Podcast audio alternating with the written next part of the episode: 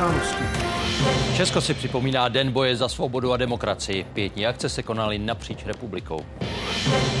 Památku 17. listopadu uctili prezident Petr Pavel. Zdůraznil, že demokracii je stále třeba chránit. Izraelské síly pokračují v prohledávání nemocnice Šífa. Jeruzalém slíbil dodávky pohoných hmot.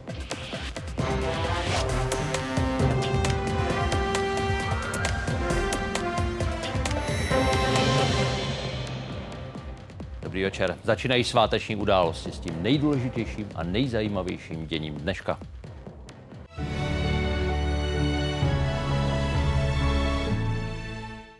Vrcholí oslavy Dne boje za svobodu a demokracii a Mezinárodního dne studentstva. Před 34 lety na Národní třídě v Praze komunistická policie tvrdě zasáhla proti pokojně protestujícím studentům. Krátce na to komunistický režim padl. Kromě sametové revoluce si dnes lidé připomínají i události o půl století starší. Tehdy na uzavřeli české vysoké školy a devět studentů zastřelili. Oba 17. listopady, stejně jako ten dnešní, připadali na pátek. Centrum oslav a pět bylo tradičně v hlavním městě.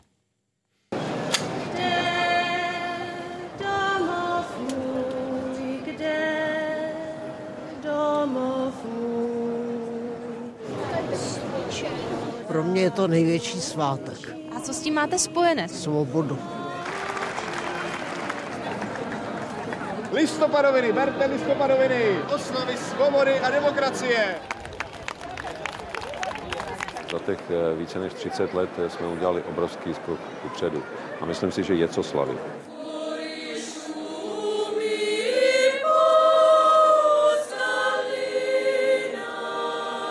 Sedmnáctý listopad 1939 je zapsán do našich dějin jako opravdu černý pátek České akademické obce.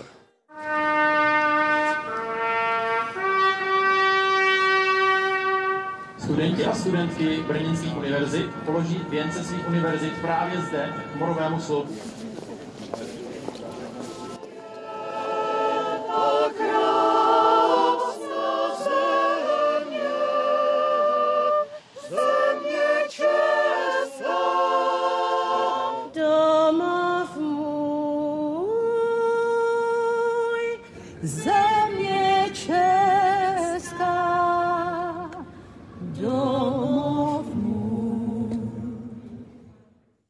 Míříme živě na hlavní místo dnešních oslav, na Pražskou národní třídu. Je tam Barbara Kroušková.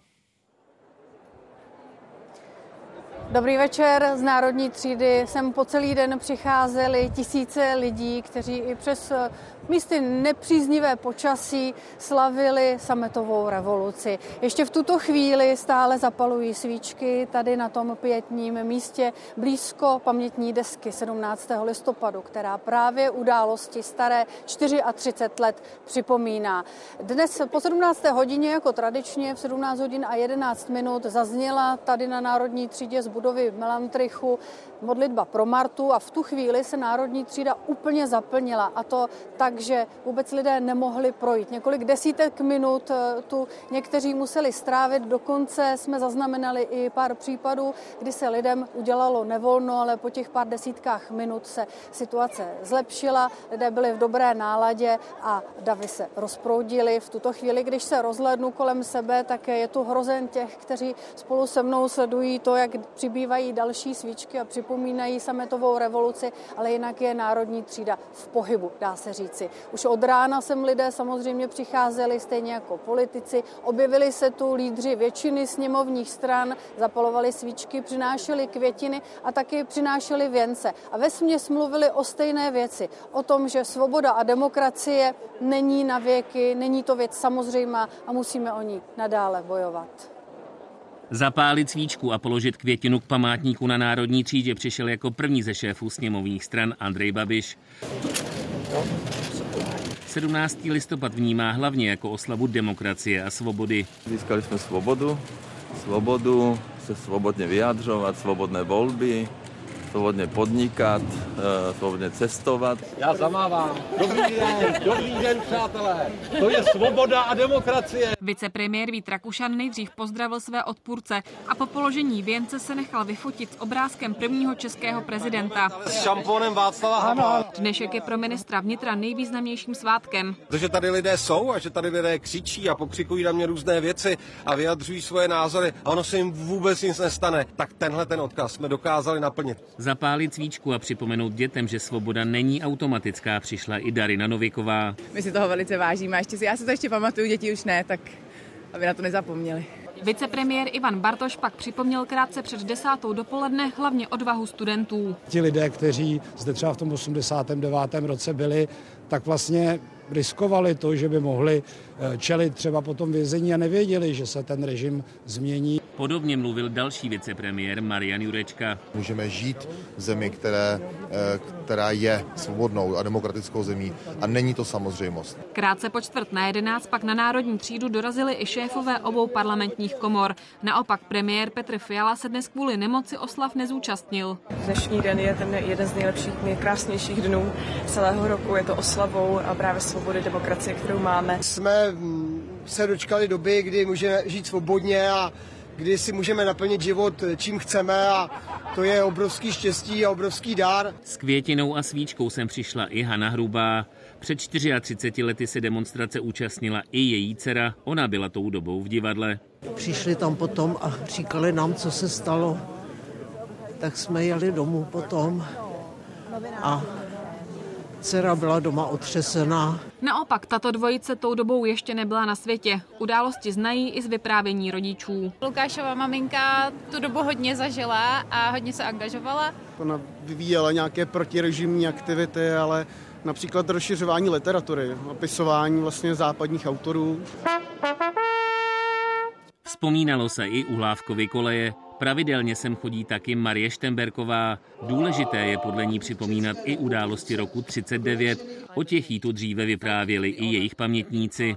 Byly to eh, potom jejich smutné zážitky eh, z koncentračního tábora. Čest dnes odsud věnec do Žitné ulice k památníku Jana Opletala a Václava Sedláčka měla studentka Veronika Říčanová. Moc si vážím, že máme tu příležitost se svobodně projevovat i jako studenti. Šéf SPD si výročí 17. listopadu připomněl u kasáren v Pražské Ruzini. Zapomíná se trošku tady na to datum 17. listopadu 1939, kdy právě tady eh, byli zastřeleni, zavražděni čeští vlastenci. Na studentské protesty lidé vzpomínali i na Albertově. Právě tam události v roce 1989 začaly.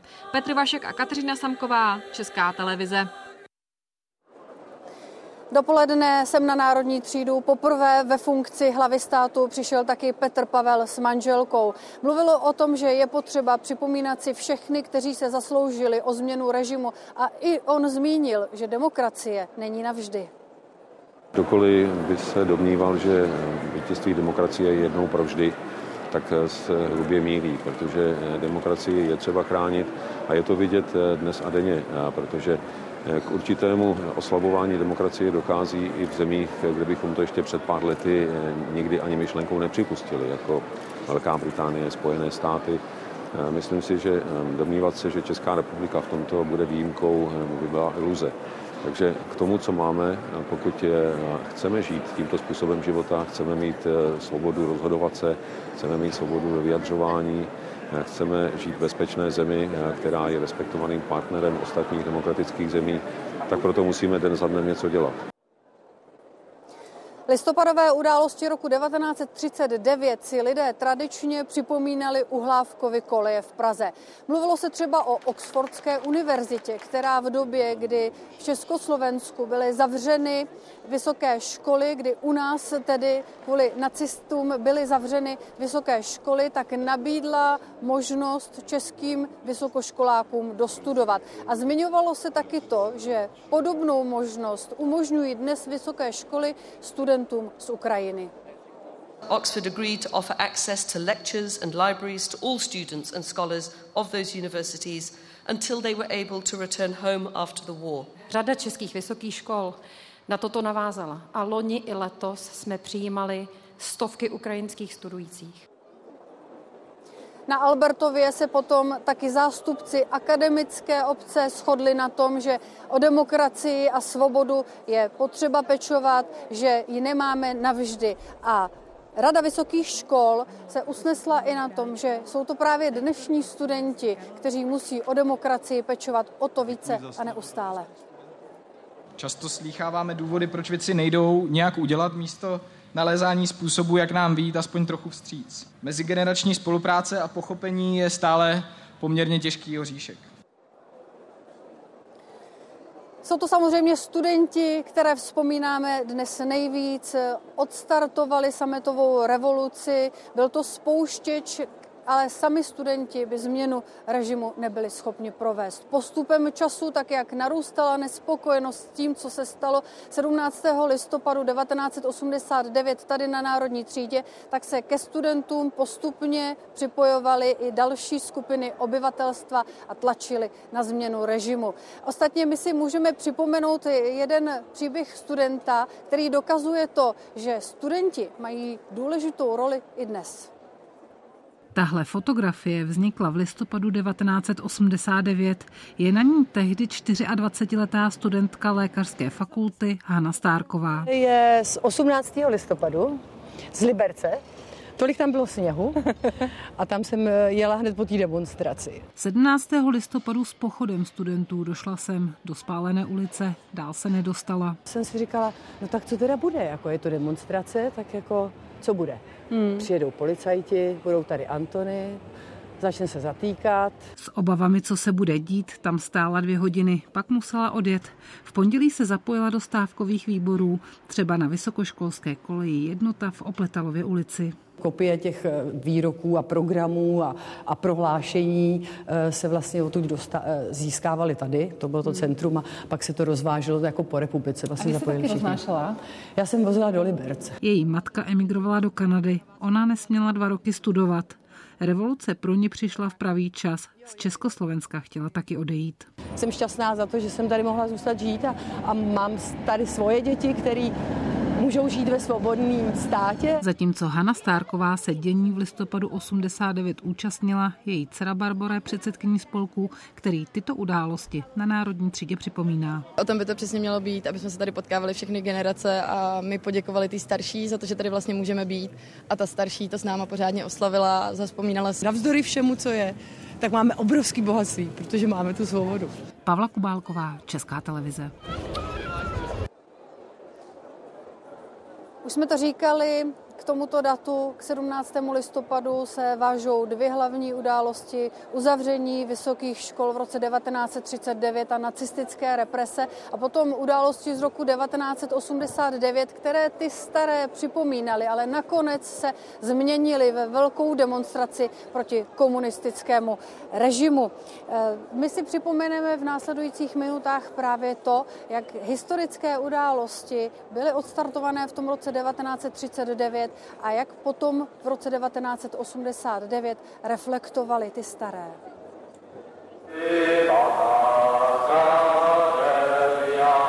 Ta akce přímo dějiný pohyb neslibovala, na rozdíl od jiných byla i povolená a přesto nakonec dějinami pohnula.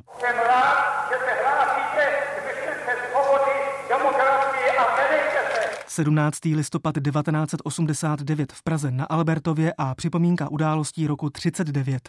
Protinacistických protestů při oslavách vzniku Československa, smrti studenta Jana Opletala, jeho pohřbu a represí, které přišly po něm. České vysoké školy na dobu tří roků uzavřeny, devět pachatelů zastřeleno a větší počet účastníků vzat do vazby. I na Albertově o 50 let později se ukazuje, že kromě vzpomínky má akce i aktuální obsah. Průvod pokračuje do centra Prahy, kde mu zastoupí cestu tehdejší policie.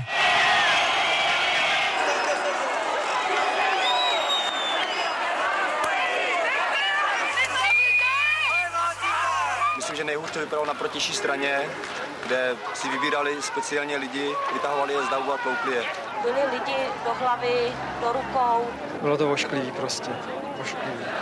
Právě brutalita zásahu v době, kdy i berlínská zeď už padla, přiměla taky lidi v Československu požadovat postupně i něco víc než jen vyšetřování, co se stalo na národní třídě. Následovaly tisícové demonstrace, generální stávka, ale taky komplikovaná vyjednávání občanského fóra s představiteli moci. Po letech bezčasí několik hektických týdnů, které pohnuly dějinami.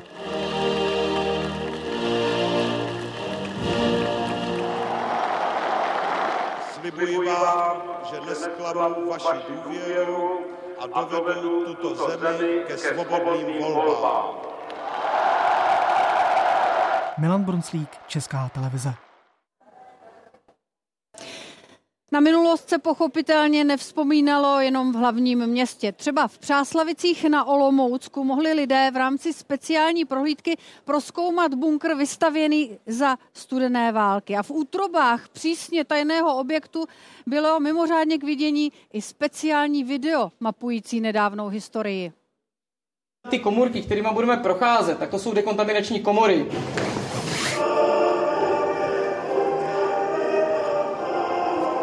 Ten film byl velice působivý. Už jenom z toho důvodu, že jsem tam byla osobně za těma 34 lety.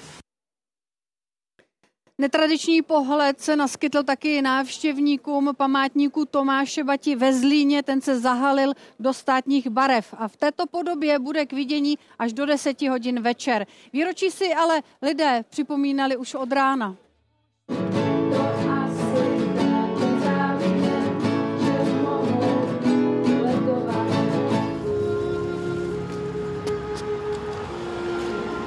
Vzpomínkový akt tady v Liberci začal u pomníku obětem komunismu a skončil asi po hodině tady u Liberecké radnice u pomníku 21. srpna. Akce svázané s dnešním dnem si připomínají lidé také v dalších městech. V Brně máme Martina Svatoně, v Hradci Králové je Vlastimil Vajner. Kolegové, nejdříve začneme v Brně. Martine, jak se tam slaví? Všechno, co měl. Zhruba před necelou hodinou odtud z Brněnského náměstí Svobody vyrazil lampionový průvod. Ten v tuto chvíli prochází městem po místech spojenými s listopadovými událostmi roku 1989, ale také 1939. Proto se zastaví například u Kounicových kolejí, odkud nacisté 17. listopadu 1939 odvlekli do koncentračního tábora 173 studentů. Tady na hlavním pódiu právě končí hudební program na ten za malou chvíli navážou třeba vzpomínky pamětníků listopadových událostí a poté bude hudební program pokračovat. Letošním tématem festivalu Brněnský 17. je opomíjený dizent, proto je součástí programu třeba také beseda s ženami, které se v minulém režimu velkou měrou na dizentu podíleli, často ale v pozadí a stínu svých mužů dizidentů.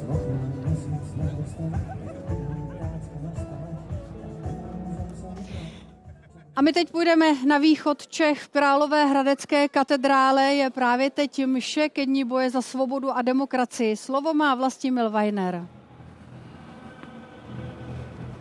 Ano, historický mezník slaví veřejnost tady v Hradci Králové právě teď v gotické katedrále svatého ducha. Slavností, slavnostní mší svatou. Hlavním celebrujícím je biskup dieceze Královéhradecké Jan Vokál. Děkujeme za dar svobody a demokracie, řekl úvodem. Liturgie je zaměřená, cituji z pozvánky, na prozby za národ a za mír ve světě. Vystupuje Severočeský filharmonický sbor a soubor Cantores Gradecenses na Varhany hraje Václav Uhlíř. Zní výběr zemše D-dur a biblických písní Antonína eh, Dvořáka.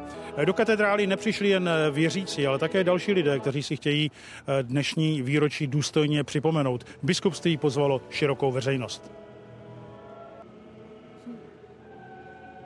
Vraťme se ještě k tomu, co přesně se odehrálo v roce 1989. Vše začalo na pražském Albertově demonstrací, která byla povolená. Podle odhadů přišlo 15 tisíc lidí. Od začátku bylo jasné, že na vzpomínkové akci se bude mluvit i o současnosti. Přímo na Albertově trvá demonstrace necelou hodinu. Potom se dav pomalou chůzí vydává na Vyšehrad. Studenti přitom záměrně vybrali cestu, která vede oklikou. Na Vyšehrad tak dav přichází směrem od stanice metra. Tato část průvodu byla ještě oficiálně povolená. Prakticky celý hřbitov se během malé chvíle úplně zaplnil a v okolí čekalo dalších 10 tisíc lidí. Přímo sem k hrobu Karla Hinka Máchy se tak dostala jen malá skupina studentů.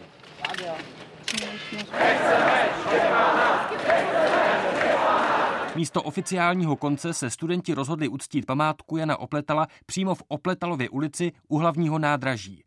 Jenže zhruba po 20 minutách naráží dav u botanické zahrady na první kordon pořádkových jednotek. A tady se odehrály i první střety se sborem národní bezpečnosti. Dav tak nemá jinou možnost, než se vrátit, zamířit na nábřeží a pokračovat podél řeky směrem do centra. Kromě studentů jdou v průvodu taky pedagogové nebo pamětníci roku 1939. Těsně před půl osmou přichází DAV k Národnímu divadlu a průvod se stáčí na Národní třídu. Podle výpovědí účastníků už ani jinam jít nešlo. Cesty i mosty byly zatarasené. Policie a speciální síly zahradili i všechny přístupové cesty na národní třídu. DAV byl obklíčen a pořádkové jednotky začaly postupovat proti sobě. V tuto chvíli už nikdo odejít nemohl.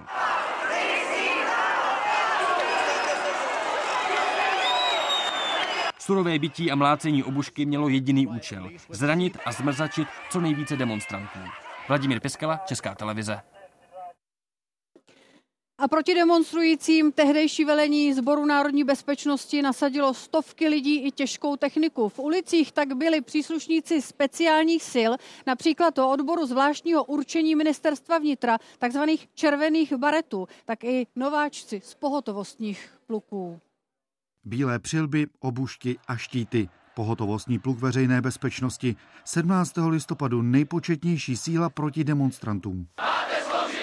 Většina byla ve službě jen pár měsíců. Na národní třídě jich bylo až 400 s plnou výzbrojí. Plastiková přilba, která vlastně byla obdobou tehdejší zednické přilby, akorát mm-hmm. vlastně s tím, s tím doplněným průhledem jasný. spodním a schráničema na boku. Častým doplňkem byla, byly ochranné brýle, v podstatě stejné, jako se tehdy vyráběly na motocykl. Po užití gumového obušku měli několik povelů. Na pokyn obušek uchopit, obušek připravit a v podstatě takzvané vytlačování. A pokud to bylo nutné, tak na určitý pokyn se mělo přijít do povelu obušek použít a za, za postupu vlastně ten kordon měl používat ty obušky. Plastový štít, ochrana před házenými předměty, ale i taktický prvek. Pokud byl vydán tomu příslušníkovi pokyn třeba ze zadu, tohodle pust dozadu, tak prostě udělal tohle, postavil se bokem a jako takhle prošel. Jo, no, a, to. a pak se to zase zavřelo. No a tam se dělo to, že je zbyli. Pravděpodobně tam došlo i k excesům, které pak byly předmětem uprávněné kritiky. Po dvou týdnech příslušníci pohotovostního pluku mluvili o zásahu takto. Tady jsme se připravovali na určitý výkon povolání, mrzí, nemrzí. Tohle je součástí té naší práce, kterou tady děláme. Tam nejsme jenom my, že jsou ministerstvo vnitra má mnoho složek, který tam zakročovat. Na některých místech, v některých okamžicích se jednalo i o brutální zákrok. Demonstranty mlátili i příslušníci elitního útvaru zvláštního určení ministerstva vnitra, takzvané červené barety. Na národní třídě jich bylo 30. Paniku pak mezi lidmi vyvolalo nasazení těchto upravených obrněných transportérů. Použili se jako zátarasy v ulici. Lidé, jak tady přesně vidíte, se začali tlačit bokem na chodníky a přes ty, přes ty, přes ty zaparkovaná auta. No a tím vznikl tlak na to boční podloubí v Mikulanské ulici. Za zásah na národní třídě bylo obžalováno zhruba 30 příslušníků SNB. 11 bylo odsouzeno. Do vězení ale šel jediný za zbytí těhotné ženy. Richard Samko, Česká televize. Zdravotníci po zásahu na národní třídě napočítali zhruba 600 zraněných. Vycházeli taky ze svědectví a informací, které sbírali studenti. Mezi nimi byl i Stanislav Johaňák. Své prožitky zachytil ve studentském časopisu, některé ale papír nepřenese. Národní třídu opustil, z vedlejší ulice pozoroval, co se děje za rohem. Ten křik byl slyšet takový úzkostný kotel bolesti a strachu. S dalšími studenty sbíral výpovědi zraněných i svědků. K dokumentaci události je využili i lékaři. Když jsem stál v podloubíky na metra, vyběhl, byl to poručík nebo tak něco, a praštil tu starou ženu, která tam dávala svíčku na zem. Večer obcházel nemocnice a počítal zraněné. Začal na Karlově náměstí. Seznam nakonec čítal desítky lidí. To jsem pak nesl panu Havlovi domů. Ten mi pak zval do Laterny Magiky, kde vlastně vzniklo občanský fórum. Přesnější čísla zveřejnila nezávislá vyšetřovací komise zdravotníků až o několik měsíců později.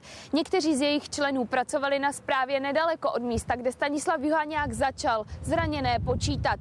V budově dnešní polikliniky Všeobecné fakultní nemocnice. Pamatuju si třeba na jednoho pána, který byl jemný mechanik a poté ztratil schopnost koordinace pohybový a dlouhodobě se léčil. Takto lékaři vyslechli a odkázali na případnou další pomoc stovky lidí. Dělali jsme to tenkrát s nadšením, poněvadž jsme věřili, že to k něčemu bude. A bylo? Bylo. Se podívejte, co tady teď máme proti minulosti. Komise ale byla přesvědčená, že čísla nejsou kompletní. Kateřina Golasovská, Česká televize. K oslavě 17. listopadu patří taky sametové posvícení. Satirický průvod Masek se každoročně vyjadřuje k současným společenským problémům. Letos jeho organizátoři poukazují třeba na situaci ve školství.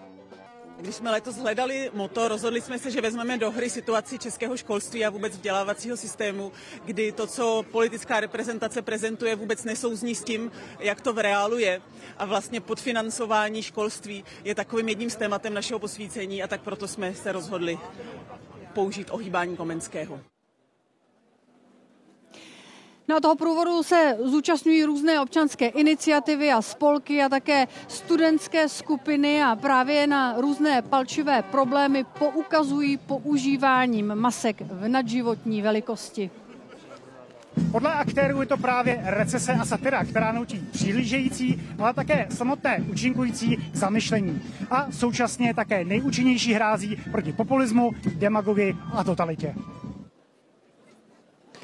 17 hodin a 11 minut tu tradičně zazněla modlitba pro Martu, letos v podání Hany Holišové, která získala mimochodem právě za roli Marty Kubišové ve stejnojmeném představení Tálii. Píseň doprovodil i videomapping. No a zazněla taky v regionech, z rádií a obecních rozhlasů, třeba ve Zlíně, Plzni nebo Táboře.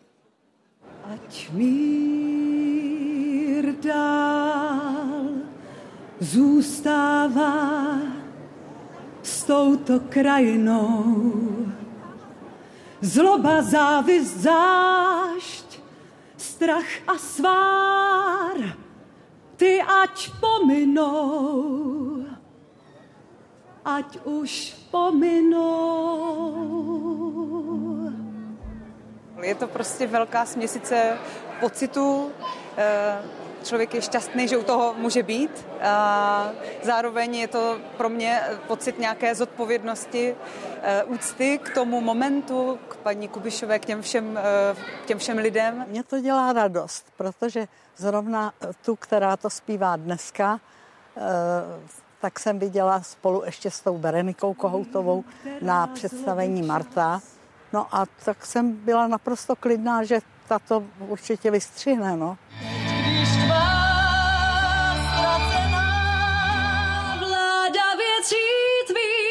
Zpět se k tobě navrátí.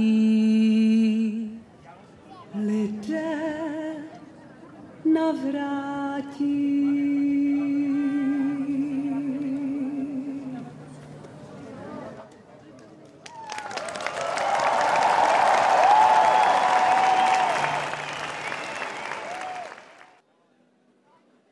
Na listopad 1989 vzpomíná i náš bývalý federální soused, tedy Slovensko. Probíhají tam samozřejmě výstavy, expozice, taky debaty a diskuze. Vzpomínal i premiér Robert Fico, který dnes uctil památku Alexandra Dubčeka a vzpomínala i prezidentka Zuzana Čaputová. Ta zase vzpomněla oběti komunismu. A demokracie podle ní, jak řekla, není dokonalá. Přesto garantuje volby a svobodu projevu. Tak ako pred tými 34 rokmi sme na tých námestiach nestali každý sám za seba, ale každý vlastne za všetkých, tak oslavme aj deň, ten dnešok a tento dnešný sviatok spoločne s vďačnosťou za slobodu a demokraciu, ktorá nie je. A samozřejmě i tentokrát lidé využili 17. listopad k tomu, aby vyjádřili i svoji možnou nespokojenost s děním. V Praze se sešli na několika místech. Už dopoledne vyšel například studentský pochod za klimatickou a sociální spravedlnost. A právě ten završil třídenní stávku za klima na vysokých školách v metropoli. Za lepší klima, za svobodný svět. Fiala i Babiš, slepá cesta na nic. Vzpomínat nestačí, zdánit bohatý. Demonstrovali lidé taky v Brně, sešli se před Janáčkovým divadlem a o sametové revoluci mluvili jako o podvodu a požadovali i demisi vlády Petra Fialy. Fialo, stačilo, Fialo, stačilo. Máme nejhorší vládu v celých dějinách republiky. Protivládní demonstrace se konala taky v Praze. Sešla se na staroměstském náměstí a konkrétně to byli příznivci hnutí s názvem Plán Česká republika na prvním místě. Chce například odchod z Evropské unie, referendum o vojenské neutralitě a taky zachování české měny. Styl předávání moci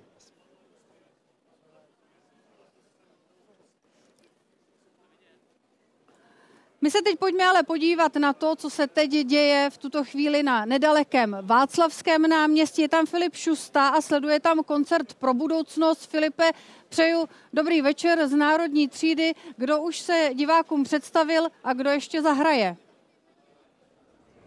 Krásný sváteční večer i ode mě. Zahrál už třeba zpěvák Lipo nebo zpěvačka Barbara Poláková. V těchto chvílích vystupuje zpěvačka Aneta Langerová, kterou i přes poměrně chladné počasí poslouchá na zaplněném Václavském náměstí tisíce lidí. Na programu je ale ještě třeba vystoupení kapely Puty nebo zpěváka Vladimíra 518 a zpěváka Adama Pavloviče, který by měl přednést vlastní verzi modlitby pro Martu a za pár minut by se měla Václavským náměstím také začít linout Česká národní hymna.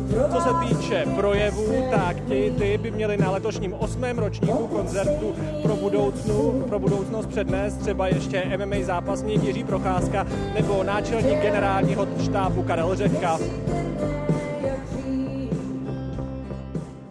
Tradičně se tento den udělují taky ceny paměti národa. Společnost Postbellum je v Národním divadle Předá tam je skutečným osobnostem a statečným lidem, které čelili nacistické a komunistické totalitě, ale i ruské invazi. Na místo se díváme teď živě. Do prezidentské lože tentokrát poprvé zasedne Petr Pavel. No a mezi letošní pěticí laureátů je například disident Jan Litomiský, jeden z mluvčích Charty 77, nebo Marie Klangová, protinacistická odbojářka.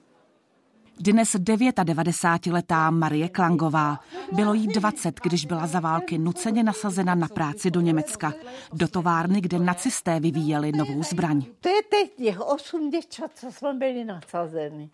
Já jsem tahle a tohle je ta, co byla zavřená se mnou. Díky oběma dívkám se dostaly tajně překreslené plány nové ničivé bomby k britským zajatcům. co já jsem mohla, no, co jsem trefila, to jsem namalovala a ona jim to dala. Němci na to přišli. Marii mezi tím přeložili na práci do Litoměřic, do podzemní továrny. Za několik dní ji zatklo gestapo. Čelila krutým výslechům. Nic neprozradila. Jsem dostala párkrát pořádně namláceno. No. A měla jsem tady rozbitý Vidíte, teď to mám zase, já jsem hrozně hářlivá na to. Ten jeden měl takovou zvláštní zálibu, tam byla taková zeď, jako bych řekla hrubá a to, to a on měl zálibu vždycky mi těma lukama mě to bodřit a on se to furt nechtělo chodit. V celé spala několik měsíců na zemi se zánětem ledvin. Málem zemřela.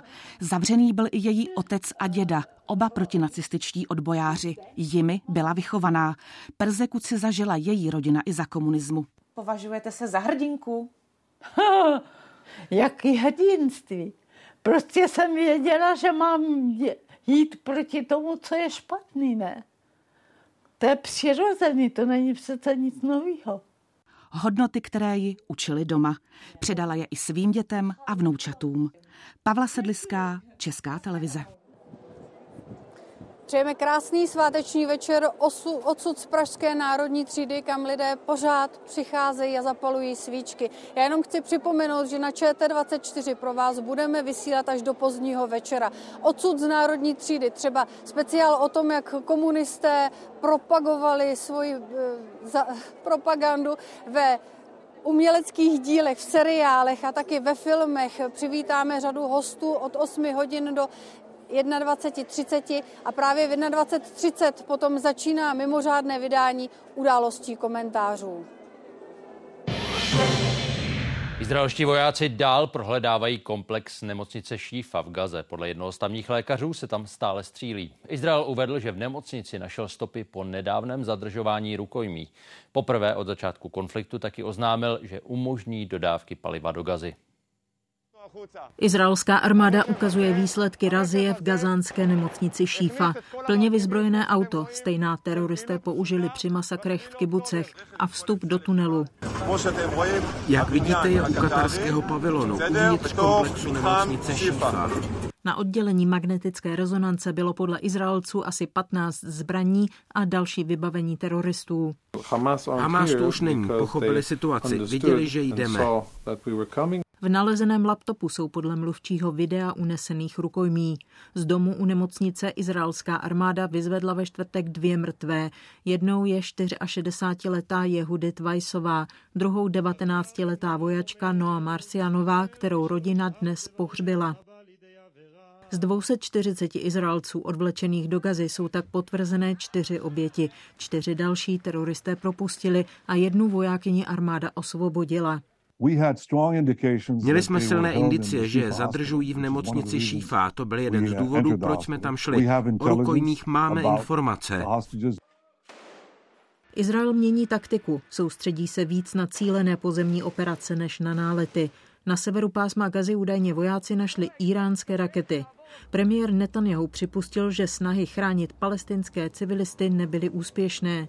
Hamas jim ale podle něj bránil v odchodu na bezpečnější jih. I tam ovšem izraelský úder znovu dopadl do obydlené oblasti. OSN pohrozila zastavením pomoci. Podle ní je situace palestinců neudržitelná. V Gaze chybí palivo do čerpadel, 70% lidí nemá pitnou vodu, déšť vyplavuje kanalizaci. Už máme přes 70 tisíc akutních respiračních infekcí, přes 44 tisíc případů průjmových onemocnění. Izrael svolil, že denně pustí do Gazy dva kamiony s pohonnými hmotami pod podmínkou, že je nedostane Hamas. Jeho ozbrojenci na okupovaném západním břehu v noci napadli izraelské vojáky u Džanínu. Ti pět z nich zastřelili. Obavy z rozšíření konfliktu trvají.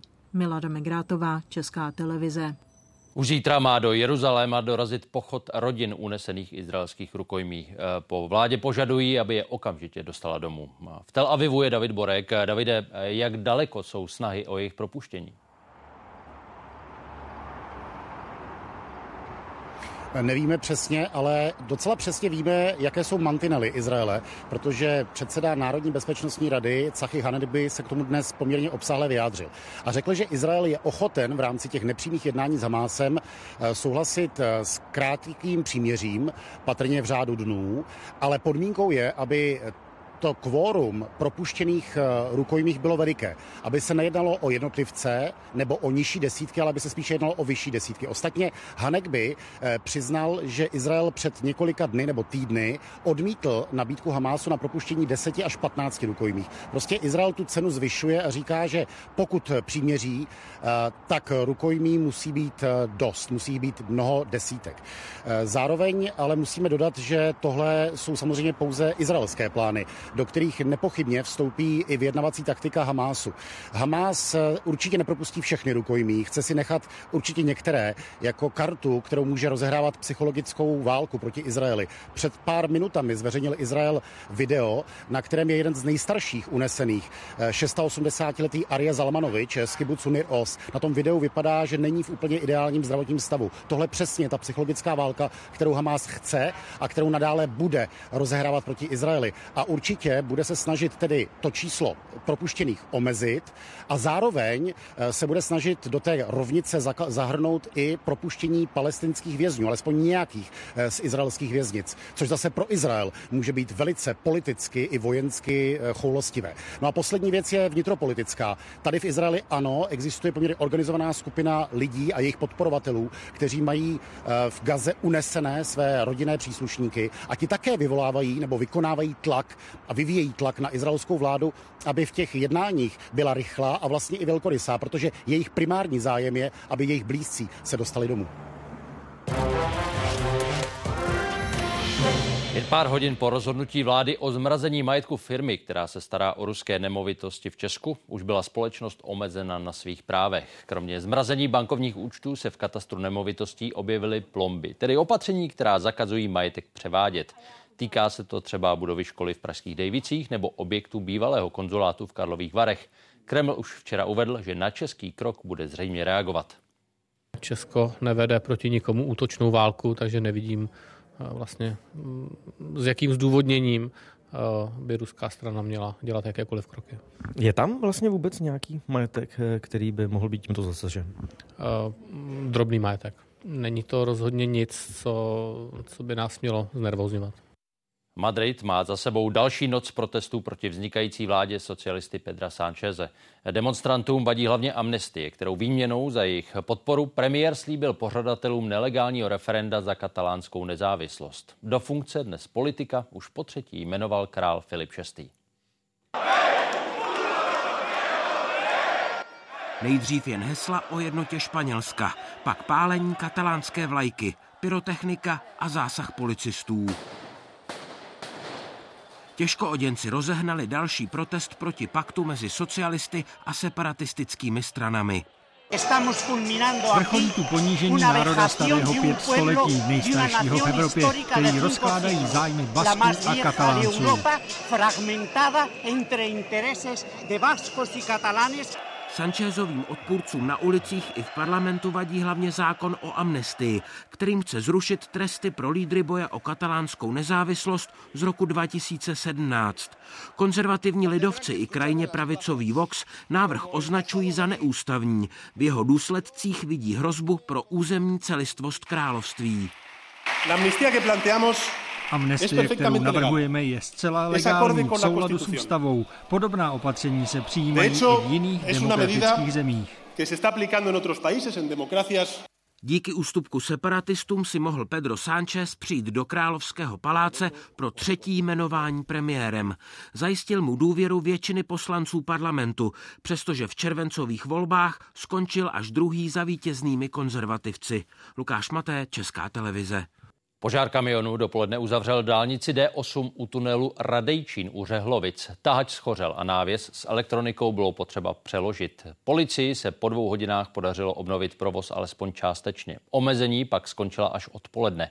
Kolony se tvořily i na objízdných trasách. Lidé na Horažďovicku protestovali proti zákonu o úložišti jaderného odpadu. V týdnu ho schválili poslanci bez pozměňovacího návrhu, který by dal obcím právo veta při výběru lokality. O výstavbě hlubinného úložiště tak rozhodne vláda a to se samozprávám nelíbí.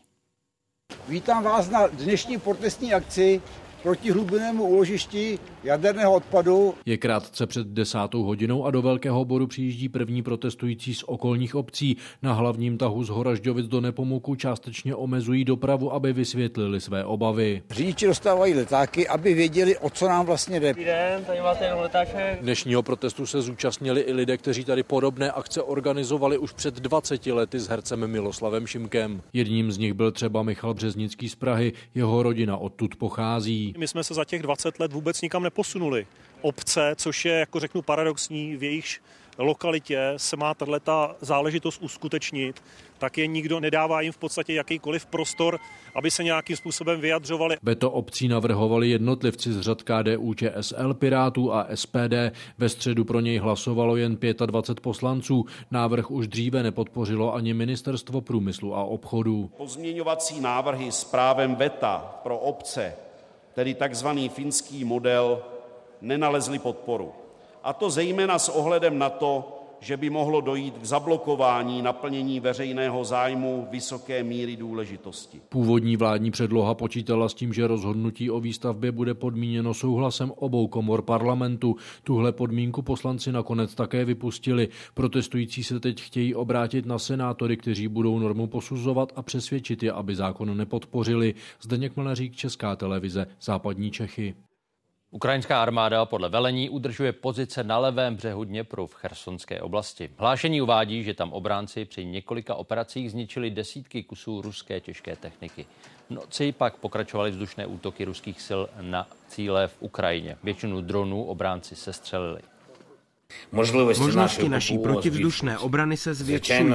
Stále ale nejde o 100% ochranu. Je třeba mnoho práce. Města jako Charkov, Doněcká a Záporožská oblast potřebují více systémů, víc bezpečí. Dnes taky česká iniciativa Dárek pro Putina představila zatím nejambicioznější plán zbrojní pomoci Ukrajině. Zahájila sbírku Čestmír na americký transportní vrtulník typu Black Hawk, který dnes i přistál v Praze na letné. Vybrat na něj plánuje asi 100 milionů korun. Pokud se peníze vyberou na Ukrajinu, by měl jít tenhle konkrétní kus. Pochází původně z amerických armádních dodávek z 80. let. Od té doby byl pouze zbavený speciálního vojenského vybavení. Co vím, tak ho budou používat ke speciálním operacím a k výcviku pilotů. To je stroj, o který si přímo řekla vojenská ukrajinská rozvědka. A důležitý je říct, že oni už minimálně jeden takový stroj používají. Kolem Ústí nad Labem myslivci během dne lovili srny, lišky i divočáky. Přemnožená prasata často hledají potravu i v obydlených částech města. V odchytových klecích třeba loni skončilo kolem 200 zvířat. Letos je to dvojnásobek. Tady přes cestu přecházela vlastně tlupa divokých prasa, ve kterou byla bachyně, zdaní tady ty loňský salátka a tady je vidět jedno ulovené salátko.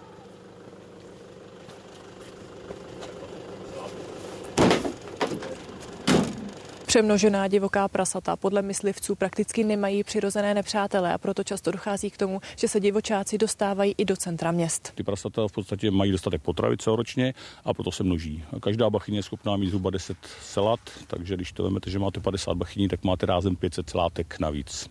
Členové švarcemberské granátnické gardy uctili památku zesnulého Karla Schwarzenberga. Oddíl vznikl na počátku 18. století, původně jako osobní stráž šlechtického rodu. V roce 2015 granátníci obnovili činnost na zámku v Českém Krumlově. Právě se svolením a podporou někdejšího ministra zahraničí. Takhle je to sluchá Ten důvod, proč nemám tu medvědici, je, že vyvěšuji prapory. Zvládnu někdo sám prapor? Jsem Já ho vezmu klidně. Pravou, levou, chod. K tradiční uniformě dnes přidávají krumlovští granátníci také smuteční pásky. Prapory na druhém nádvoří Krumlovského zámku vyvěšují gardisté u příležitosti každého státního svátku. Dnes navíc s minutou ticha za zesnulého knížete Karla Schwarzenberga. Dovolte mi uctít spolu s vámi památku jeho jasnosti. Kníže obnovení historické gardy podporoval a s jejími členy se často stýkal. Granátníci eh, ku příkladu při eh, jubileu jeho jasnosti na 80. narozeniny eh, vyrazili do Murau. Připadli jsme si v podstatě součást rodiny. Seděli jsme u jednoho stolu. Památku šlechtice chtějí gardisté uctít vévodským rekviem. Včera jsme hovořili s jeho jasností knížetem Ferdinandem a rodina by se ráda zúčastnila rekviem v Českém Krumlově. Uskuteční se ve farním kostele svatého Víta. Termín Garda oznámí po domluvě s pozůstalými. Edita Kadlecová, Česká televize, Český Krumlov. Speciální vysílání k dnešnímu svátečnímu dni pokračuje na ČT24. Nabídne další rozhovory s aktéry a pamětníky. Mimořádně o půl desáté pak naváží speciální události komentáře. Během prodlouženého víkendu už v některých městech začínají předvánoční trhy. Zaplní se náměstí v Českých Budějovicích a první stánky jsou třeba i na zelném trhu v Brně. A teď už pozvánka ke sportu. Už za hodinu nastoupí čeští fotbalisté k předposlednímu zápasu kvalifikace mistrovství Evropy. A podrobnosti Vojtěch Bernacký. Dobrý večer. Český národní tým bude hrát ve Varšavě proti domácímu Polsku a teoreticky už dnes si může zajistit účast na evropském šampionátu. Čerstvé informace těsně před zápasem přímo z Varšavy a také další páteční sportovní aktuality už za chvíli v brankách. A po nich, eh, jak už jsme avizovali, zamíříme eh, na národní třídu a potom se sejdeme tady v tomto studiu s událostmi, komentářemi. A zítra samozřejmě události. Hezký sváteční večer.